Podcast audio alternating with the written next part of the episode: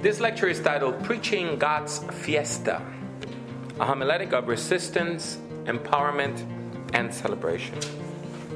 I really had very little to live for in the summer of 75. My mom died that summer on June 11th, and I was 14 years old. She was only 38. My mother's death forced me to enter into a relationship with my strange father. And uh, although I had been born in New York, I had grown up in Puerto Rico, and my dad, uh, in many ways, escaping the situation because he was not happy about having father a child out of wedlock, he moved to the U.S. Virgin Islands, specifically to St. Thomas, and then from St. Thomas to, to St. Croix. So uh, I had to fly to St. Croix to spend some time with him to see if I could live with him or not. I got acquainted then with him, with uh, his wife, and with my three uh, brothers. And after a couple of days in Christiansted, which were very difficult days, my dad told me that we were going on vacation to a place called St. John, another one of the U.S. Virgin Islands. And um, we got into an Army surplus plane, an old Grumman G 21, an amphibian plane called affectionately the Goose. And we went from Christiansted in St. Croix to Charlotte Amalie in St. Thomas. And from St. Thomas, uh, from, from that city, we got a, on a bus. We went to a pier. We got into, on a ferry. And finally, we got to St. John. I had grown up in the Caribbean. I had seen Puerto Rico, which is beautiful, but I had never seen an island as beautiful as St. John. It was something else. St. John, most of it is a national park.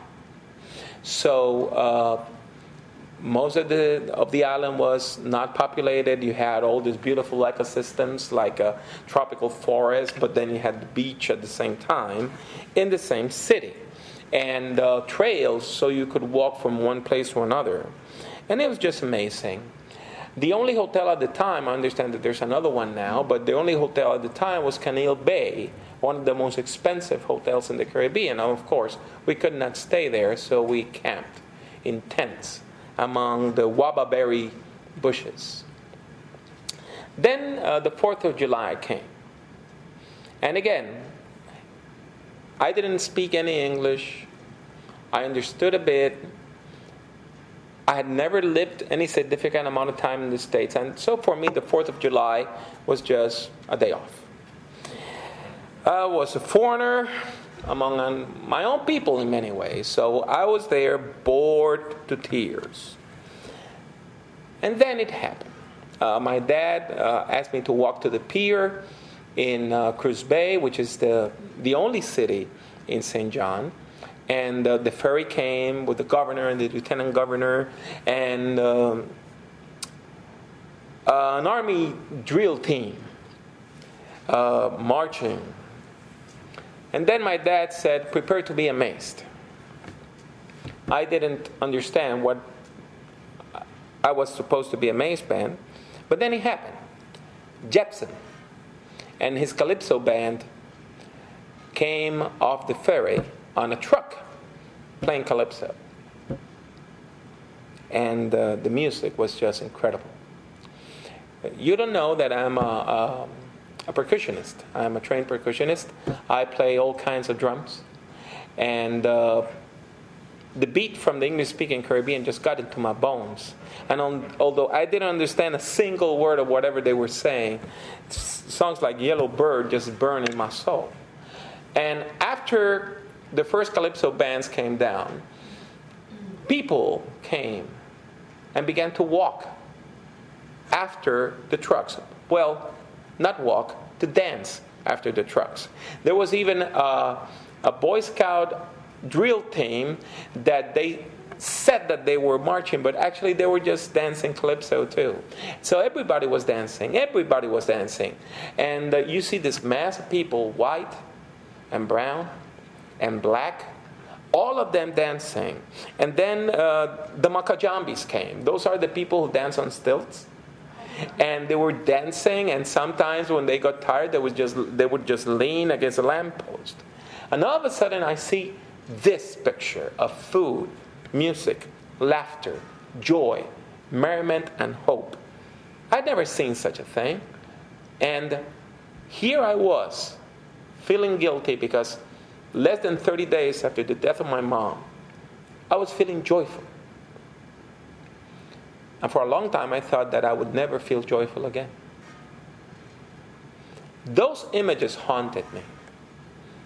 Those images haunted me of that fiesta, of that carnival, of that parade. And uh, as I returned to Puerto Rico, where I decided to stay with relatives instead of living with my dad, uh, life was very tough. And on the Holy Week of 1976, I attended a worship service at a disciples' church, Sierra Linda. And uh, I came to faith on Palm Sunday. And I felt joyful again. I felt joyful again. I began to learn about Jesus. I began to, to learn about God's love. I began to read the Bible. And in the Bible, I found it.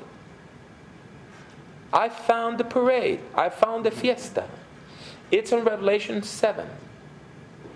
There it was, people from every tribe and nation dancing and singing in heaven. Then I realized that God's kingdom it's a fiesta. And I am sure that there's some calypso beat up there. You know, my dad then came to faith too. He was a nominal Catholic, but he became part of the charismatic movement. And he attended this wonderful church called the Barren Spot uh, Catholic Church. And uh, that was an amazing congregation. It was multicultural. So you had people from the English speaking Caribbean, from the French speaking Caribbean, from the Spanish speaking Caribbean, from the Dutch speaking Caribbean. You had white people and mixed people and black people all together, some Europeans, people from America. You had uh, a priest who had uh, Polish roots, but even though he was an American, he fully acculturated that church. And worshiping at Barren Spot was amazing.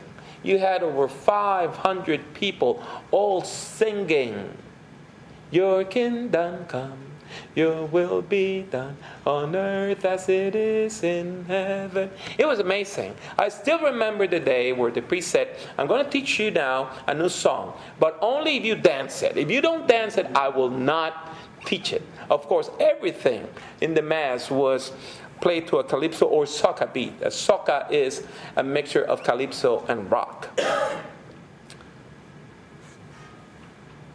The priest knew me.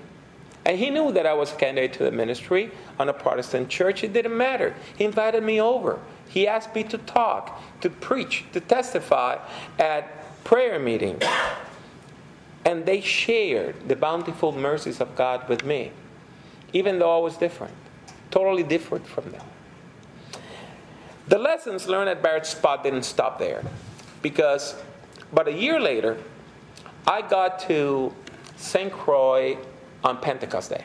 I had preached in my local church and I had gone to the airport, getting the short hop to the island, and I was there about 2 o'clock in the afternoon, and my dad said, There's a party I want you to go to. And I said, Party? How do you dare to talk about parties? Today's Pentecost Day. It's a high holy day. And, I, and he said, Don't worry, just come with me. And there was this beautiful service at a place that would hold about 3,000 people, and it was almost full.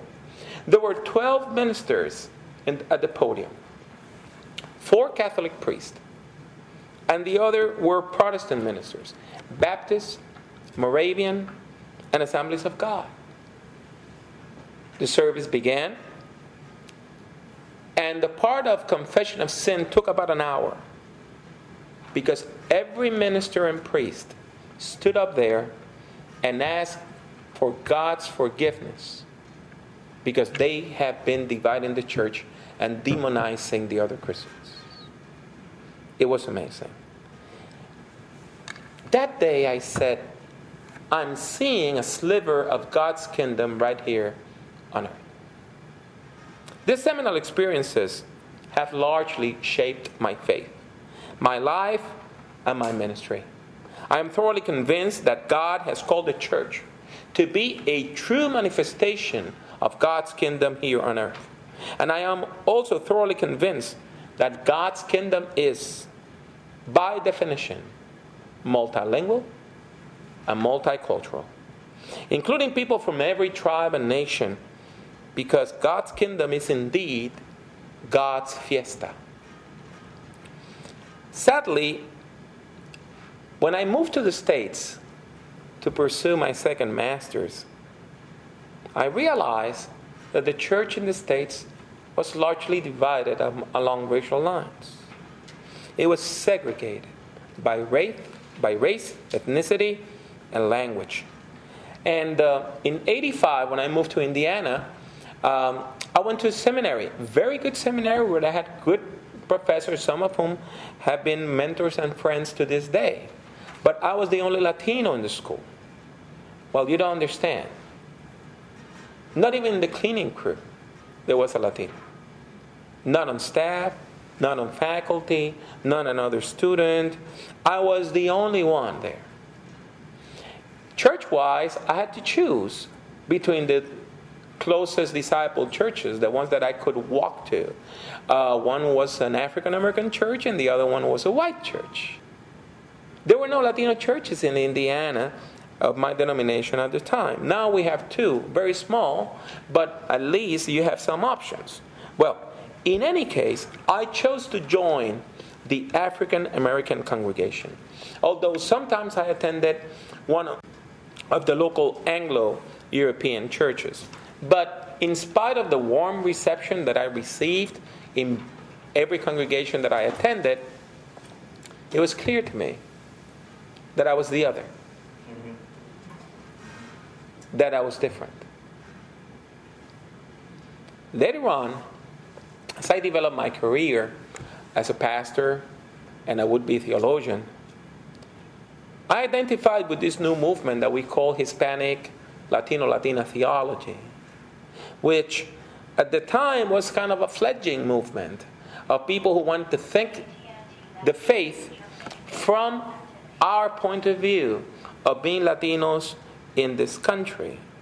In particularly, in particular, I have dedicated most of my academic life to the study of homiletics from a Latino Latina perspective.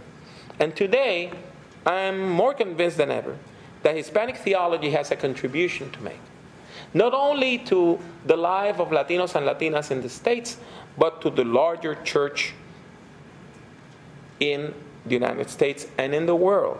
I am convinced that the aim of Hispanic homiletics should be to show the world how to preach God's holy fiesta, even in the midst of a broken world. Given that Hispanics in the United States have been permanently the other, Latino Latina homiletics can serve as a model for those willing to engage otherness and exclusion in a postmodern world. In particular, I believe that Latino Latina homiletics character, is characterized by, by a three part hermeneutical model, which moves from survival to empowerment to celebration. So let's begin with survival. Hispanic theology as all contextual theologies, has a clear point of departure, which is reality. Contextual theologies depart from a consideration of the current social, political, and financial situation of people. That is the point of departure. It's an analysis of how you're living, what is your situation in life. In order to develop a theology that may have a positive impact in the people on the people we serve, first we must understand the situation that we want to transform. The Latino Latin experience in the United States is characterized by suffering. It's inescapable when you see our history. Hispanics have lived in the States from the very beginning. Even before the United States was the United States, there were Latinos, there were Hispanics in what we now call the United States, in North America. And uh, the Latino Latina community has experienced tremendous growth in the last decades due to a younger median age, a higher birth rate, but also an influx of immigrants who have come from Latin America and the Caribbean. Suffering is a constant, both for those born in the States and for those recently arrived. From the descendants of the first Spanish immigrants to those Mexicans whose lands were taken away in the 19th century, to Puerto Ricans who became citizens after the Spanish American War, Hispanics know suffering. From those who were deported to Mexico during the World War II, even though they were born in the States. To those who furtively crossed the border or overstayed a visa to pursue a dream here in the States, Hispanics don't suffer. Latinos and Latinas form a complex set of subcultures. Not a single culture, but a complex set of subcultures in the United States. And those cultures are united and divided by a common language, which is Spanish. However, all Hispanics, doesn't matter their national background, migratory status, skin color, academic achievement, or personal wealth, all of us have experienced the effects of racism, discrimination, and bigotry in one way or another. In many ways, such suffering is a direct result of colonialism. Colonialism is a distinct form of imperialism. It's a racist ideology that sustains oppressive practices. And those oppressive practices are based on the premise that the colonizer is inherently superior to the colonized. Colonialism locks both the colonizer and the colonized into a rigid hierarchy of difference. A hierarchy that defines both masters and slaves. To say it bluntly, the colonizer cannot feel superior if he doesn't have a colonized person that he can deem as inferior. And I use gender specific language because colon- colonial ideology is patriarchal. It follows a binary logic by which the colonizer defined himself as everything that the colonized is not. The colonizer is white, the colonized is colored. The colonizer is civilized, the colonized are barbaric. The colonizer is cultured, but the colonized are savages. Colonialism also operates on the basis of an ideology of race. And that ideology supports a superstructure, an ideological superstructure that creates racist categories to classify other people, assigning negative essential traits to the wide array of non white peoples. But then you have to add gender as a corollary. So that women of color are not only considered essentially inferior, but also morally corrupt. At the same time, Anglo European women became invisible by a racist, patriarchal discourse that didn't even acknowledge their existence. Today, thankfully, traditional colonialism is largely dead. It survived in many ways, but straight old 19th century colonialism is largely dead. We have entered into a new phase in the world, a post colonial phase, where those of us who descend from the former colonized peoples are now living in the so called first world. One uh, political uh, analyst in Puerto Rico wrote a book called Invading the Invader. And that's what's happening. It's happening in France, it's happening in Britain, it's happening even in Germany, although they are struggling against it. and it's happening in the States. And that explains why we have a biracial man as president of the United States. That is a clearly post colonial trait that could not have happened decades ago. The post colonial condition also forces ethnic theologians to develop post colonial patterns of thought. And those insights must deconstruct many of the ideas that we receive, even theological ideas that we received, and that were ingrained into our churches and our theology largely through missionary endeavors. We need to deconstruct those ideas because if we don't deconstruct those ideas, it will be impossible to build the new understandings needed to undergird the construction of a new identity for our people. The affirmation of cultural identity is one of the characteristics of this postmodern and postcolonial times. Latinos and Latinas in the United States are trying to construct a new identity. And this is tricky because, again, you have people from different countries like in the case of my own family, one of my brothers, he is a Puerto Rican born in St. Croix, and he's married to a Peruvian woman who grew up in Georgia, in Atlanta, Georgia.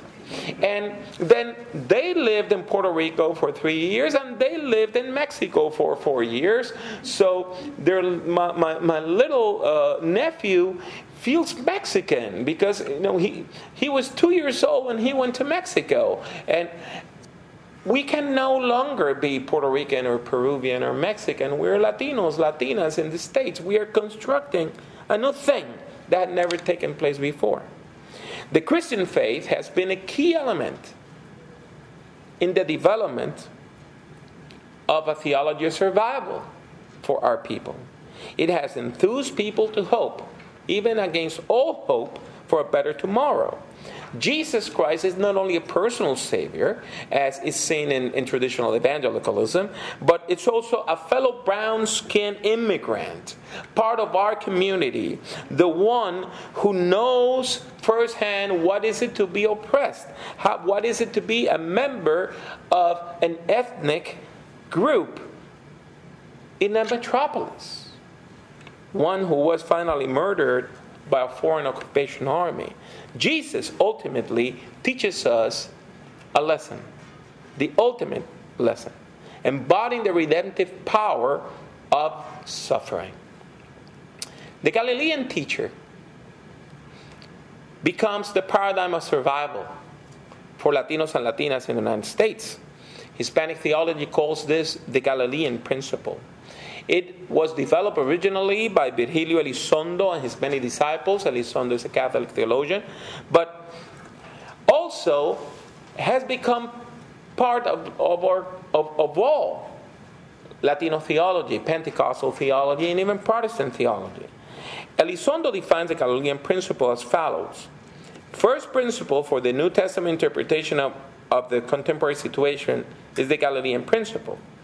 What humans beings reject, God chooses for his very own.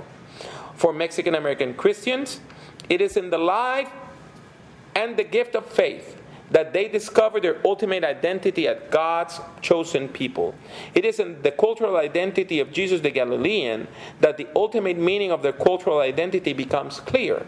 This mestizaje, the miscegenation, is their Galilean identity and challenge. The world's rejection of mestizaje is not unrelated to God's choice of it. What the world rejects, God chooses. To advance the historical working out of the eschaton, the final age, one step further. With each new mestizaje, some cultural frontiers that divide humanity are raised, and the new unity is formed. Interestingly, even preachers with no formal training gravitate to these images of Jesus, preaching about the miracles, preaching about Jesus as a fellow Latino, a fellow brown skinned person. Even in the Hebrew Bible, when we go there, we find texts that help us to survive, like the Psalms of Lament, the narratives of liberation, and the prophecies of hope. However, even if the first stage is survival, there's a second stage, and the second stage is empowerment. Our life is not only suffering, our faith is not only there to soothe our suffering, the second component of our hermeneutical process is empowerment. Because through faith, hope, and endurance, the Latino Latina community in the United States has developed strategies strategies to face, to struggle against, and finally to triumph over adversity discrimination, and hate. Once again, the Christian faith has been a source of hope, a source of hope for the Hispanic community. Pneumatology, in particularly, in particular is very important. The doctrine of the Holy Spirit teaches us that God empowers all believers, equipping believers with charismatic gifts and spiritual fruits that enable them to persevere in la lucha, to, to keep on struggling for life. Early holiness and Pentecostal movements, with their theological emphasis on God's power, they have had a crucial impact in the Hispanic community. The emphasis on the power of the Holy Spirit is universally present in Latino Latina theology, even in Catholic and mainline Protestant quarters. Therefore, seeking the fullness of the Holy Spirit, particularly through an experience of personal sanctification, such as the baptism of the Holy Spirit, it's usually seen as a turning point in the life of a believer in the Latino Latina community. Now, why is that important? It is important because preaching that calls the congregation to seek the spiritual gifts empowers the community, empowers the Christian community to dream with a, about a better future, hoping for a radical transformation. These theological emphases teach Hispanic youth that they can overcome. They can overcome poverty and triumph over substance abuse and renounce violence and improve the quality of their lives and achieve goals that seemed impossible yes. to their parents. The Holy Spirit gives the gift of prophecy to the community. Now, this is crucial for us. Because this empowerment, in order to speak the Word of God, comes from the Holy Spirit. And why is this so important? This is crucial because colonialism, colonialism told us that we could not speak. Colonialism undermines the identity of the colonized. It shapes your self image teaching you that there is a place for you and that you should know your place. The colonized were acculturated to see Anglo European hegemony as logical, as natural, and even divinely, di- di- divinely foreordained. And this situation inevitably leads to a confrontation between the emerging Latino Latina identity and the colonial discourse that we learned in school. That colonial discourse legitimized Anglo European hegemony, not only over Hispanics in the United States, but also over Latin America and the Caribbean. It is impossible to construct a theology with, from, and for the Hispanic, Latino, Latina people without addressing the way in which the colonial discord shaped our identity as colonial subalterns. If indeed we Hispanics have been acculturated to think ill about ourselves, to think that we cannot make it, if the socialization system, mainly the school system, taught, has taught us in myriad ways that this is not our country, that we made no contribution to our history, that all of us are recently arrived, how can you find a voice to speak against an oppressive system? If indeed we have internalized our positions as social and economic subalterns, how can the subaltern speak? Here I am dialogue with Chakravorty Gayatri Spivak, uh, an Indian post colonial thinker who taught at Emory for a while. And uh, she wrote an article precisely titled, Can the Subaltern Speak? And there are three options. The first one is that no, it's impossible for, for the subaltern to speak. Every time that, you, that the colonized speak, the only thing that they do is that they regurgitate the same things that they have learned. It's impossible to escape their identity as colonized. Another option is that, well, most subalterns cannot speak, but there is an elite. So there's an elite of colonized people who go to the better uh, universities and get educated. So you have a small elite speaking for the unlearned masses. That's another option that some people advocate. And in many ways, this is international politics, where you see that the president of a Latin American country is a graduate from one of the best universities in the States. But there's a third option. Third option affirms that subaltern groups always kept a voice. The voice was hidden, the voice was uh, subversive, but they always had a voice.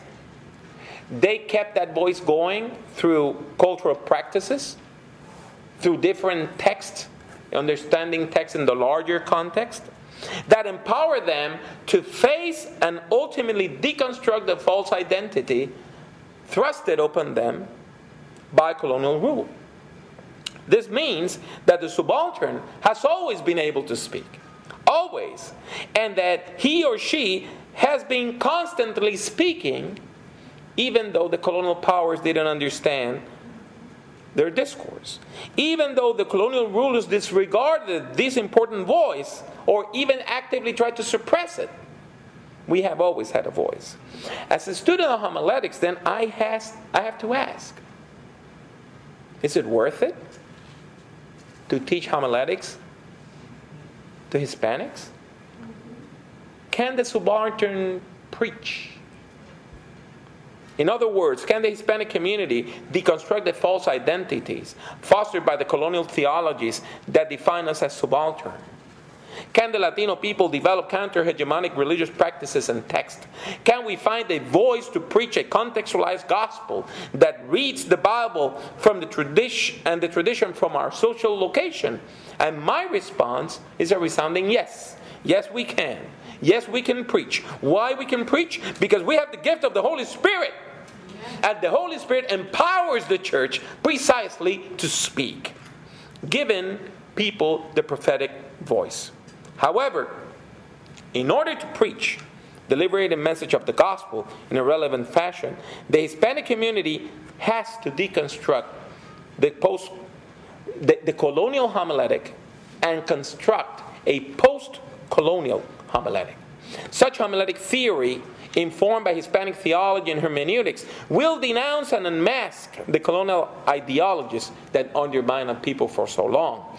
Such post colonial homiletic must also build upon the interest of Latinos and Latinas in eschatology. Why? Because even in our poorest communities, Hispanic preaching tends to emphasize the doctrine of the second coming of Jesus, stressing the urgency that such an eschatological event is going to produce in each believer, because that is a way of saying this is not the ultimate reality. There's something else. There is something else. The impact of this emphasis on Jesus' impending return among Latinos cannot be underestimated. Among its many effects, it stresses that God will judge all people, even the colonizers. Finally, granting a divine justice that our current political system cannot deliver. It also lifts the congregation above poverty because what do we sing about? We sing about the New Jerusalem. And in the New Jerusalem, aren't the streets made out of gold? Apocalyptic preaching celebrates the upcoming great reversal, which will usher times of peace, justice, and love. Therefore, a post colonial homiletic must build upon the prophetic imagination exemplified both by the ancient prophets and the early church. Walter Brueggemann, to borrow a phrase of him, spoke of prophetic preaching as a testimony to otherwise. So, Latino Latina preaching is a testimony to otherwise, saying that the current oppressive system does not have the last word. The subject of empowerment also leads us to consider, to, to consider Latina theology the reflection done by Hispanic women. Why? Because women suffer due to the systemic oppression. And what we need is a liberation, both to the oppressor and to the oppressed. Therefore, no true empowerment can occur without seeking the full inclusion of women as partners in the struggle for liberation. Now, the third movement, the third component, is celebration. Some people ask why Hispanic worship services are so rich, so long, and so loud. And the answer is simple we're celebrating life. Even in the midst of poverty, we're celebrating life. And we're celebrating a life that has not been granted by the colonial powers, but by God. We celebrate that God has granted us in Jesus the power of the Holy Spirit. And even if they kill us, there's resurrection. Most Hispanic congregations are integral to the communities. Maybe you don't understand this. Our churches are not only located close to the schools and the convenience stores and the soccer field. They're also close to the bars and the pawn shops where our grandsons sell the things that they have stolen from us. But also to the drug open markets where the drug dealers sell their poison. It is common when you're in a Latino church in the States. From your pew, to hear gunshots, police chatter, and ambulance sirens. In that context, Hispanic worship services are joyful because we are celebrating God's tender mercies. In response to divine love, Latinos and Latinas thank God. We celebrate that we have survived. We celebrate that God has empowered us and that God is with us. We celebrate the glorious future promise to the faithful. And the celebration does not end with a closing prayer. This is a, this is a celebration that goes with us to our homes, to our schools, to our places of work. Latino preaching, thus, emphasizes God's promises for the believer. It also celebrates how God responds to our prayers, providing sustenance even though we are poor. And this, is, this, this explains why. A common form in our pulpits is what we call testimonios, where people will just come and witness about how God has responded to his or her prayer. Survival, empowerment, and hope. Three crucial elements that together constitute a redemptive movement toward God. The unchurched and the new believers who start their journey of faith find this unspoken movement in our preaching, teaching, and worship. The person who arrives in utter despair is ushered into this movement, which seeks to help the, every person face his or her situation, receive the necessary tools to address it, and find joy in the process for struggling for life. Of course, Hispanics are not the only ones who preach this matter. Basically, every person from a persecuted or oppressed group will identify with this movement from survival to empowerment to celebration. This movement is present whenever the poor, the marginalized, and the excluded gather to worship. And precisely for this reason, this movement can help us to build bridges of communication, fellowship, and to work jointly with other communities. This movement can also serve as a model for pastoral action. Our outreach ministries can also follow this pattern, helping people to survive, empowering them to achieve a better life, and celebrating with them God's bountiful mercies. Let us thus strive to preach God's divine fiesta, leading God's people from suffering to empowerment to celebration.